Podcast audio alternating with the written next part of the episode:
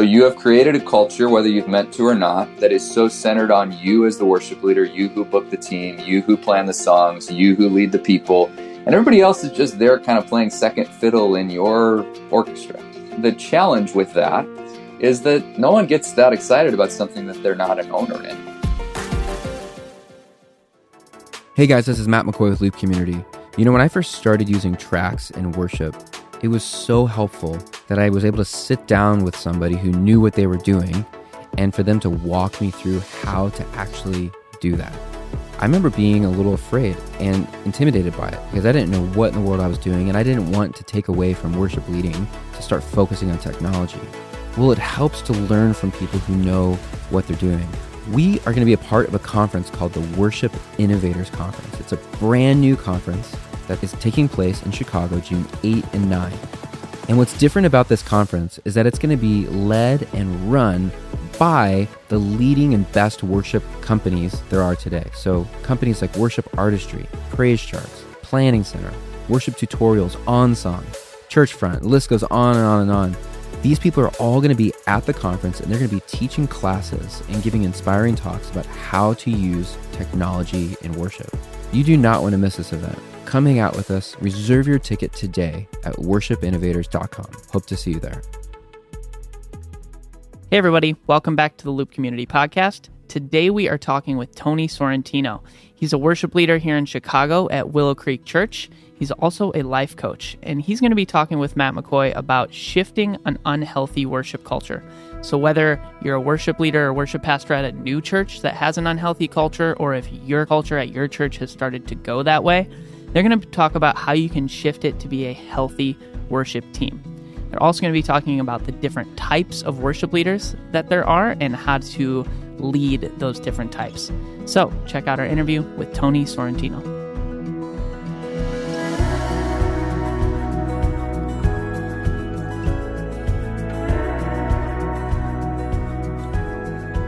Tony, what's up, man? Welcome to the Loop Community Podcast. It's good to be here, Matt. Thanks man, for having me on.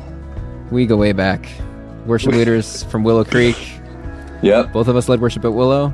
You still lead worship yep. at Willow.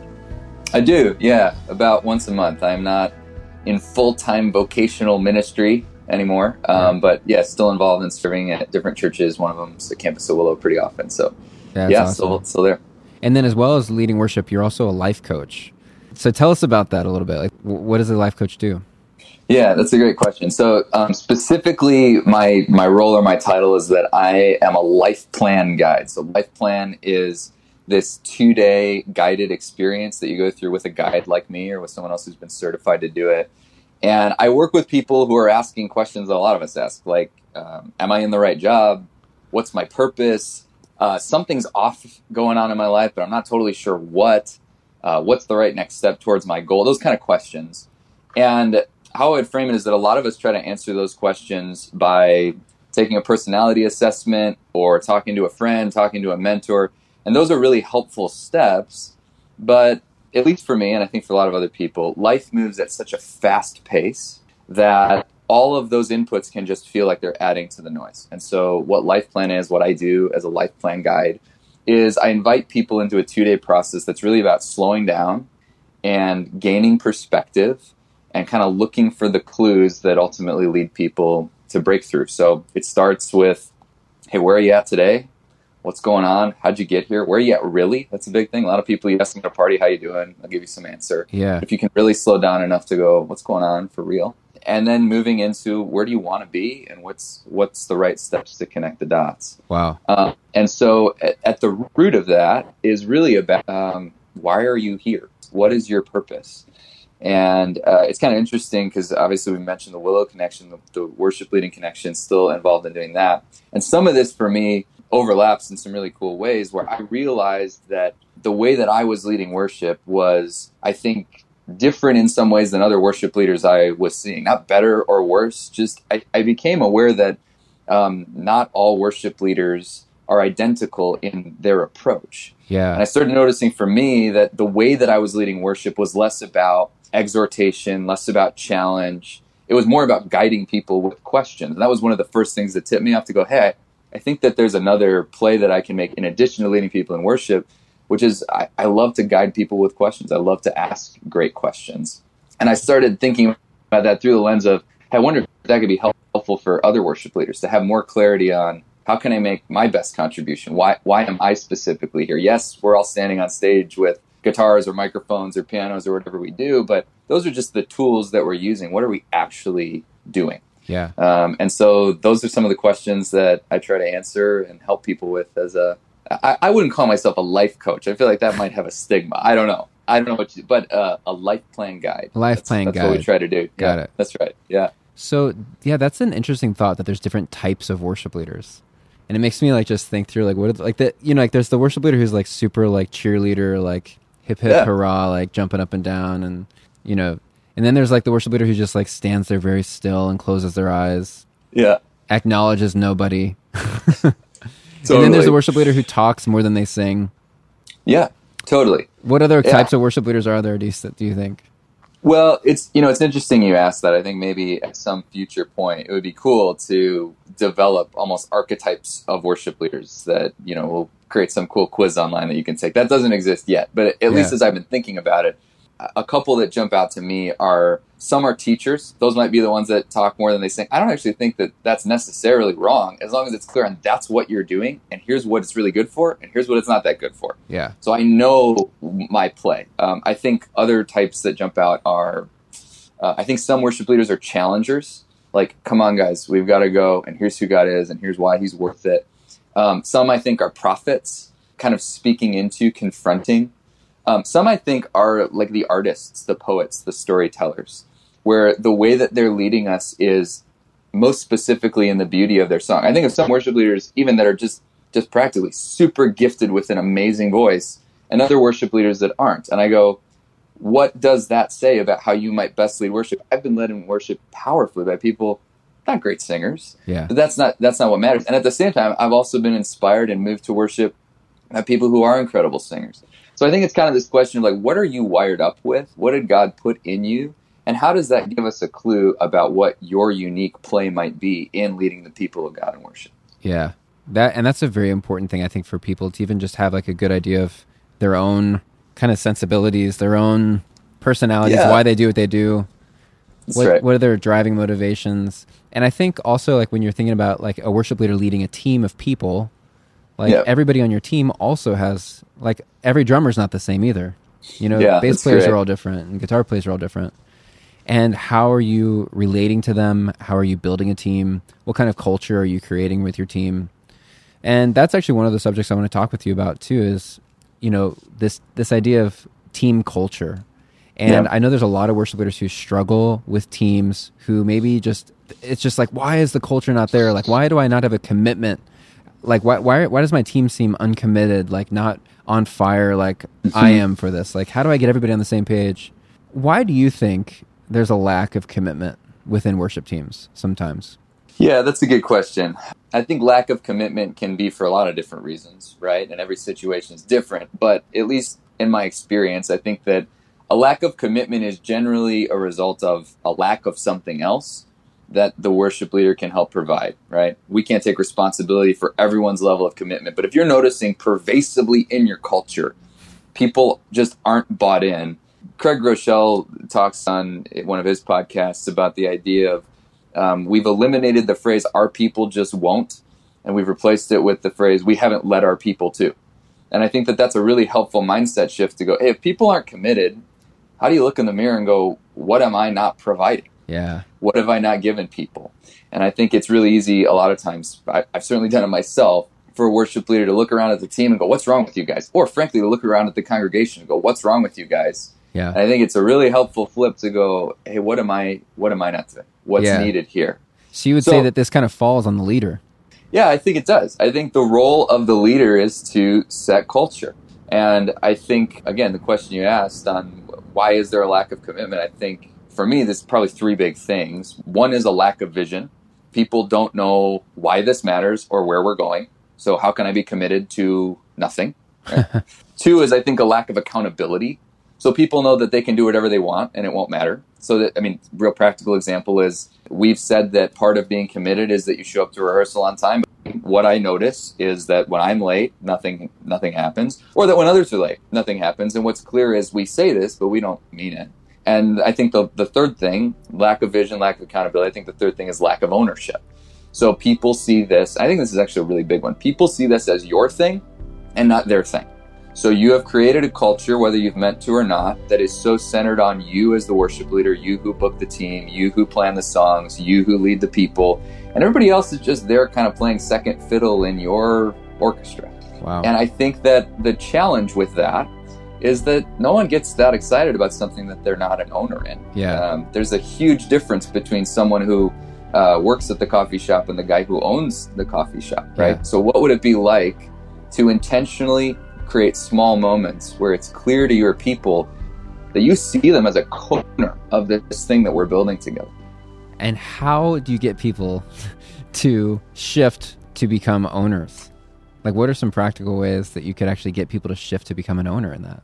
Yeah, that's good. So, I mean, I think so much of that is, I, well, I think it starts from within. I think Yeah. it starts from you actually have to decide that you're willing to let someone own a piece of what you could, practically speaking, you could very well decide this is my thing and it's going to be about me and about my vision. I'm going to answer through the lens of what I said earlier, which is that I, I'm a facilitator and a guide. I'd much rather ask you a question than give an answer. So even this is an interesting spot for me to be in, giving Yeah. the answers, right? But I, I would answer the question by saying I think a great way to generate ownership is to ask questions. What do you think? What are you seeing? And it takes humility, right? It's it's moving from the assumption that I can look out at the congregation and know everything that there is to know, that my sensitivity to the spirit is the only sensitivity that's needed. Yeah. But great leaders that have engendered ownership in me are the leaders that that come to me and say, "Hey Tony, what are what are you sensing? What are you hearing? What are you noticing?" And it flips my mindset in this unstated but really significant way where suddenly I'm realizing I matter in this equation Yep. and I actually get to have a voice in shaping where this goes. Now, I don't think that that means, on the flip side, sometimes I think we get overly literal with this kind of stuff, where it's like, cool, so from now on, everybody gets to pick their own song in the set. yeah. That, that, that's different. Now you have actually released the authority that you've been given to lead. But I think you can give appropriate ownership when you show people, hey, the contribution that you're making really matters. And not only that, the way that you see it, your perspective is really significant. That's good, man. So Hmm. it's one thing to start with a blank canvas. You know, let's just say you're doing a church Mm. plant and you get to start with a blank canvas of building a culture. But what happens if you're if you're a guy who comes into a church who has been around for 20 years Yeah, and you're the new guy and the culture is just super unhealthy? Can an unhealthy culture actually be changed? That's a good question. Um, I mean, I, I like to believe redemptively that all unhealthy things can be made healthy, right? Yeah. Um, I, I think that the real answer to that question is yes, if uh, certain conditions are present. So I, I really like to think in the lens of authority. What authority do you have? What authority don't you have? Um, what influence do you have? What don't you have? Um, so I think one of the, the big factors in shifting a culture from unhealthy to healthy is um, I think there has to be a willingness to name reality. Now, you can use influence that you have to lead in that direction, right? So if you're working under an executive pastor, senior pastor, other leaders that just think everything's peachy, everything is great, but you see it different, um, sometimes your role is to name that and lead up with them. But ultimately, there has to be some willingness, both on your part and the part of others, to say, I'm not content with the way things are. I believe that something can and should be different. And sometimes that's the first role of any leader, specifically of a worship leader, when it comes to an unhealthy worship culture. Yeah. To be able to name with the team and even bless, hey, here's what's great about where we've been. But I see the potential for more, and I see some gaps. And I'd really like to work together to go from where we are to Yeah. where we can be. Right. So I think that that's I think that that's step one. Casting the vision. That's yeah, that's exactly right. Creating discontent in people that things actually aren't as great as they possibly could be. Yeah. And I, I think that the next step after that is really an acknowledgement that cultures take time. Cultures are living, breathing things. So what that means is that it's going to take persistence on our part. Sometimes I think, again, we get this sense of, I'm fired up about this and we're going to change it. We're going to take it from here to there and we're going to go in the next two weeks. And then 14 days, 14 whole days goes by and we're left wondering, how can it not have changed already? I said, that wasn't that verbal amazing? It's like, hey, I think, I think we might need to take a longer view. And I think that um, if we can accept, hey, we're going to shift this culture slowly and steadily and honor persistence, um, yeah, I do believe that cultures can change if we're willing to do the hard, consistent work to change them. So let's use a very practical example that actually you brought up a couple of minutes ago, and that is, and I bet this is something that people experience all the time, and yeah. it would be the unhealthy culture of people showing up to rehearsal late or yeah. not even coming, not even showing up. Yeah, totally because um, I'm sure yeah. that is something people experience, and it frustrates leaders so much because they're like, "What in the world? Like, people can't be on time. They're not showing up prepared, yep. or they're just yep. like, you know, they're not taking rehearsal seriously." And you mentioned something a little bit ago about accountability, of like, yeah. if you show people that there actually is no repercussions for that, people are just going to keep doing it, and that kind of keeps Absolutely. the process of unhealthy culture going. So, what I would hear. I would be curious to hear from you. Like, what would be an example of accountability in that kind of situation? Yeah, I, I think that that's really good, and I think that the key is needing to get clear within yourself. What am I actually asking people to do, and does it actually matter to me or not as the leader? And step one of that is it's a funny example that I bring up showing up on time. I'm terrible at showing up on time. I work my hardest to be there on time, but the reality is that I'm going to be ineffective in leading by example in that way. So, step one is um, have accountability with yourself. If I'm going to ask my team to do something, I better be doing it myself. Because that's the quickest way to burn trust. Hey, he says we should XYZ, but then he or she doesn't ever do XYZ. And not only have you lost accountability on that issue, you've actually burned a huge amount of trust with the people as a whole. So, that said, yeah. assuming that you're doing the thing. That's a good point. Um, I think it's two things. I think it's um, number one, setting the expectation. So not just, hey guys, it's important that we show up on time, but I think that I think a great leader, I've heard great leaders, and at times have followed in their footsteps and done this myself. Said, hey guys, um, let's let's take the issue of not showing up at all. That one's probably more flagrant. It feels really clear. hey guys, we have a rehearsal and it's on Thursdays at seven. Um, now here's where it gets tricky, and here's I think that one of the reasons that worship cultures get funky is that worship leaders are operating out of desperation or lack. They think that if this guitar player doesn't play on Sunday, that God won't be worshiped and that everything will fall through the cracks. And the reality is that I believe every worship leader has everything that they need within themselves to lead people in worship. And then at the same time, it can be supplemented as God provides other people to come along, right? So that's a mindset shift. So now let's take the example of this guitar player. They know about rehearsal on Thursday at 7. They don't tell you that they're not coming. In fact, they tell you that they are coming. Seven rolls around, seven fifteen, seven thirty. Send a couple texts. You finally get one back. Hey man, so sorry, something came up. I'm not going to be able to make it tonight. Well, ideally, what you've already established is, hey, just to be clear, rehearsal is mandatory. And what mandatory means is that if you can't make it to rehearsal, then you can't play on Sunday. And I'm not shaming you in that, and I'm not punishing you. It's just I need to hold us accountable to the expectation that we've set. The question is for you as the worship leader, are you willing to do the hard work of, well, now we don't have a guitar player. Now I have a problem in order to champion and protect culture, which is we might not have a guitar player for this Sunday, but I'm not going to let this slide because it's a big enough deal to me. Or it's not. But just be clear that if it's not that big of a deal to you, rehearsal is not actually mandatory. So what I'm saying in that is is not necessarily that it has to be one way or another. Yeah. It's just let's be honest about what's going on and let's be really clear with our people about what the expectations and what the results are on both sides. That is such a good point because a lot of times we can let accountability slide because we're like, well, we need a guitar player, so I'll just let him play. But totally. it doesn't. But it's not the best thing for the long run. That that's exactly right. It's a short. That's a great way to put it, Matt. It's a short term win. It's a long term loss in a huge way. Yeah. So another example, and I think it goes along. It's same thing with rehearsal, because this this is where it also gets kind of funky. Is huh. when let's just say you say, okay, everybody rehearsals at seven o'clock. Yeah. And the bass player rolls in at you know seven o'clock, sets up, and he just stands there for about 30 minutes waiting for everybody else to set up all their gear, do sound check, and he's just standing there. Well, then, and that's because maybe you aren't running a sound check effectively, or maybe everyone Yeah. else is running late. Then Yeah. what happens is the bass player next time is like, you know what? I just stood around for 30 minutes. So I'm going to show up at 7:30 next time.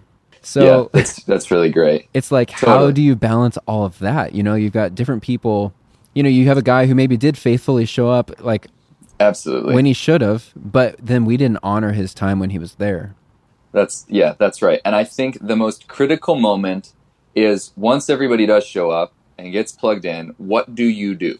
Because I see a lot of worship leaders, they handle that moment and just candidly, they're avoiding conflict. They don't want to have the hard conversation. So they go, "All right, guys, we're kind of running behind. Let's I think that that's the wrong call. I think once again, you have abdicated your responsibility of leadership in that moment. And I think what the right call is is some version of, in a way that feels authentic to you, some version of, hey guys, I, I need us to have a chat really quick. Mike was here at seven o'clock, and I'm really grateful that he was. But we actually wasted his time, and we wasted the time of other volunteers. We have an expectation that rehearsal starts at seven. So I'm I'm not mad, I'm not frustrated. Right. But we need to get clear on this. Rehearsal does start at seven. So my expectation is that you show up at six forty five or six thirty so that you can do what you need to do to get ready. yeah Are we all clear on that? yeah And then I think that there's a 2.0 and it keeps happening and it will. We got to have that conversation again and now it needs to be even clearer. Hey, I, I really need us to think about this and here's what's going to happen yeah from now on if you show up late. And sometimes, I mean, you can have fun with it. You don't have to turn into a drill sergeant. I know worship leaders that show up late to rehearsal and you've got to do a push up for every minute that you're late in front of everybody and everybody counts it out. But I think you can have fun with it, but there has to be some acknowledgement of we set something as a culture, we set an expectation, someone has violated it, and acknowledge and make right. all right so we've talked about culture as far as practicalities of like rehearsal showing up prepared listening to the songs that kind of thing but what about on a spiritual like fundamental level of like why we're even doing what we're doing like how can you get a team to understand why they're even leading worship yeah. because that's the more pastoral side of things Totally. Yeah, that's really good. Well, and I think when I think about that, I think about my journey, what, what may have been your journey for all of us on how we came to understand what it is to lead worship. And I, I don't think that this is universally true. I think in our culture, there's been a shift where corporate worship is taking more of a prominent role in the culture of, in mainstream culture and specifically in Christian culture. But for a lot of us, for a lot of years, the reason that we started as musicians is not because we wanted to be worship leaders. I know I meet young guys today who are 13 and they're like, I want to be a worship leader, so I started learning the guitar. That's not why I started learning how to play the guitar. I started learning how to play the guitar because I wanted to be in some famous rock band and I wanted to like meet cool people and travel the world. And over time, God took this thing that I had developed and said, Hey, I have another way that you can use this. So I think that there needs to be some empathy that a lot of the musicians that are standing on stage with you are standing there with the same guitar that they learned how to play so that they could tour the world on a cool stage, just like they always hoped they'd be on, under cool lights, just like they always hoped they'd be under. And somehow we're expecting them without having made any effort on our part for them to understand, hey, this isn't about you, and here's what it's about, and here are the theological implications. So I think we have to we have to start by going like, hey, get it, makes sense. It's not bad on you that you wanted that, and Yeah. I'm grateful that you're here. But given that all of those other pieces, all those components are the same, I have to work extra hard and consistently again to shift the perspective to go, hey, this isn't actually about you. And and that thing of you standing on the stage and people cheering you on, I know that this looks a lot like that and, and could even feel like that, but actually it's the exact opposite. But I think it's a beautiful place where we can teach our teams just the nature of the kingdom of God. I mean, it's so upside down. You learn to play this guitar hoping that people would adore you. And what's actually happened is it's been flipped, and now you're playing the guitar so that people adore someone else, someone greater than you, so that you can adore someone greater than you. And I think that the important piece of that is just talking about it on a consistent basis. The other thing I would say is, and again, I'll go back to questions because that's this is some of the way that I would do it, but I think that there's probably a lot of ways to do it. The way that I like to do it is after a worship set, uh, every worship culture is different, but the ones that I've often seen, um, rhythm is play the worship set, go back into the green room or, or wherever.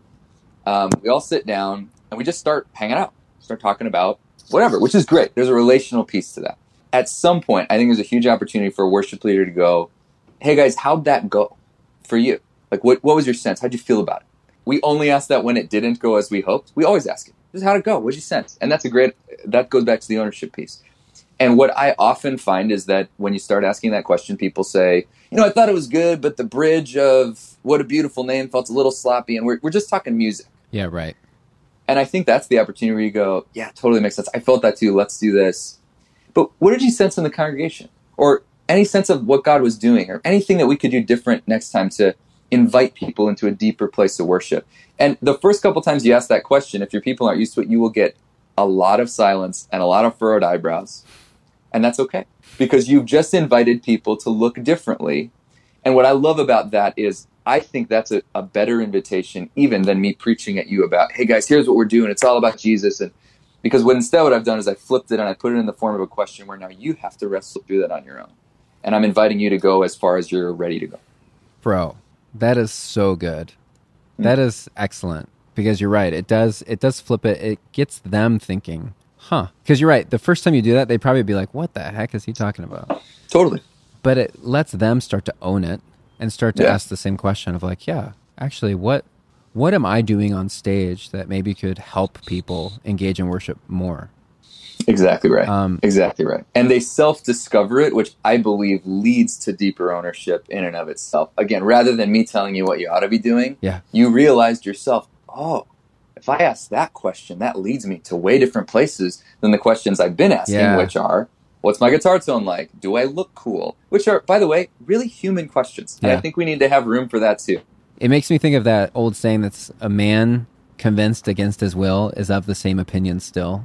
Where Yes. yeah, self-discovery is I love that. is it's imp- like finding it out on their own is good they're going to remember that forever i remember at one point in my worship ministry i was on staff at a church i remember after worship we had this idea where we were like you know what why do we always we pray before worship Hmm. and then we like lead worship and then we're like dispersed and we're gone and we go hang out in the green room or whatever and we thought why don't we actually pray after worship and just thank god for like that. what he did and like ask him like for strength for the next service or like to give us ideas on like hey how to change the next service to but it was like we like we always pray before worship we should just pray after and just be like god thank you so much for that that was was awesome thanks for what you did in the lives of people and I love that. And it, it feels it feels like it invites us to really mean what we prayed before. yeah Like it wasn't just like we well, it seems like we should pray. We're gonna do like Christian stuff, right? yeah Which is I mean, if we're being really honest, that might be a harsh way to say it, but I think that it can feel like that for some of our team members.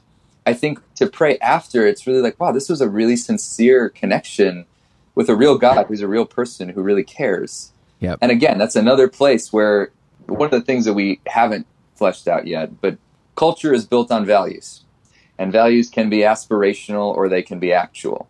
And I think what you're getting at is a really great example of how we move from an aspirational value, which is we have a value for deep and intimate connection with God, to an actual value of, well, if that's true, then doesn't it make sense to also do this? And it really affects people. People can sense that. So if there's a worship leader listening to this now and they're just like, oh gosh, I'm in like way over my head. I want to improve the culture, but I just don't know where to even begin. Yeah. Are there any like just practical tips you'd say like, hey, start here? if you want to like start improving the culture with your team, upping the commitment level, upping the heart level, is there any like good starting places? Yeah, that's really good. And I mean, I I don't want to make wild assumptions about where that lis- listening worship leader is at, right? But I think I would say two things. One is just get an hour by yourself and take an inventory of where things are at. What's going right? What's not going so right? What questions am I asking? That kind of thing.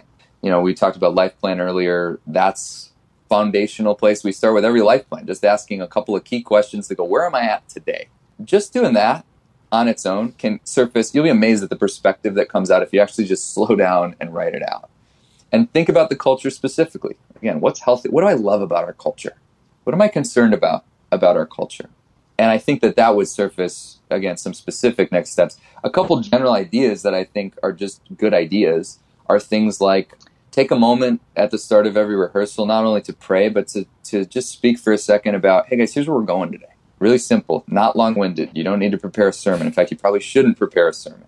But just, hey guys, the flow of the set today is really leading us to this place.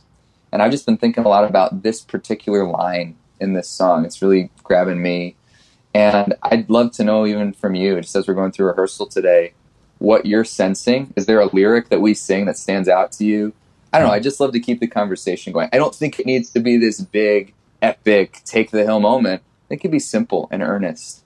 Um, and just inviting people, again, to consider what are they noticing. And that's probably a, a straightforward next step. If, if all this feels overwhelming, well, simple question you can ask is, hey, what, what lyric that we sang today was standing out to you? Wow. Yeah, that's good. It's just inviting them into it.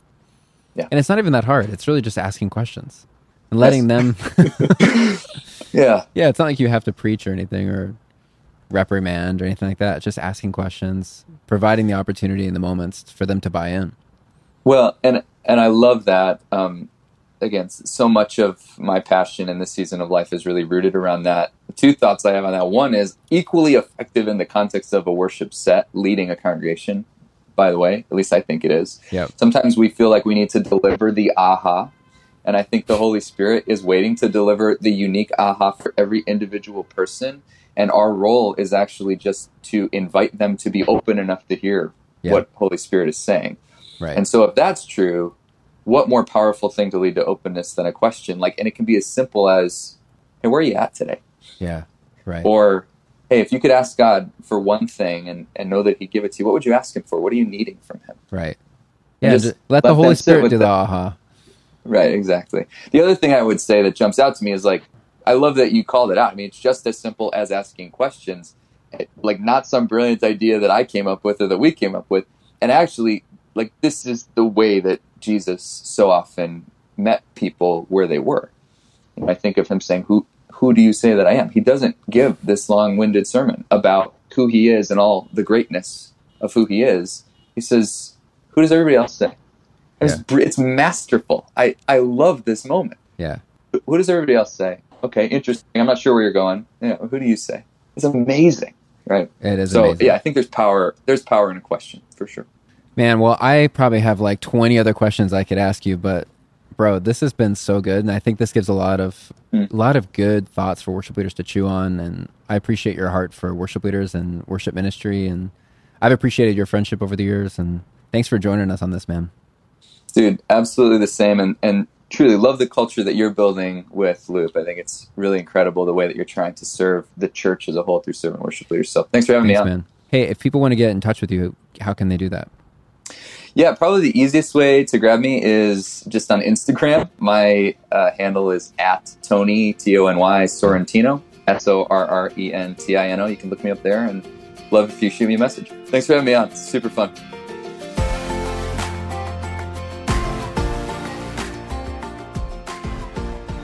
Thanks for joining us on the Loop Community Podcast. Music from this episode is brought to you by John Guerra from his album Little Songs.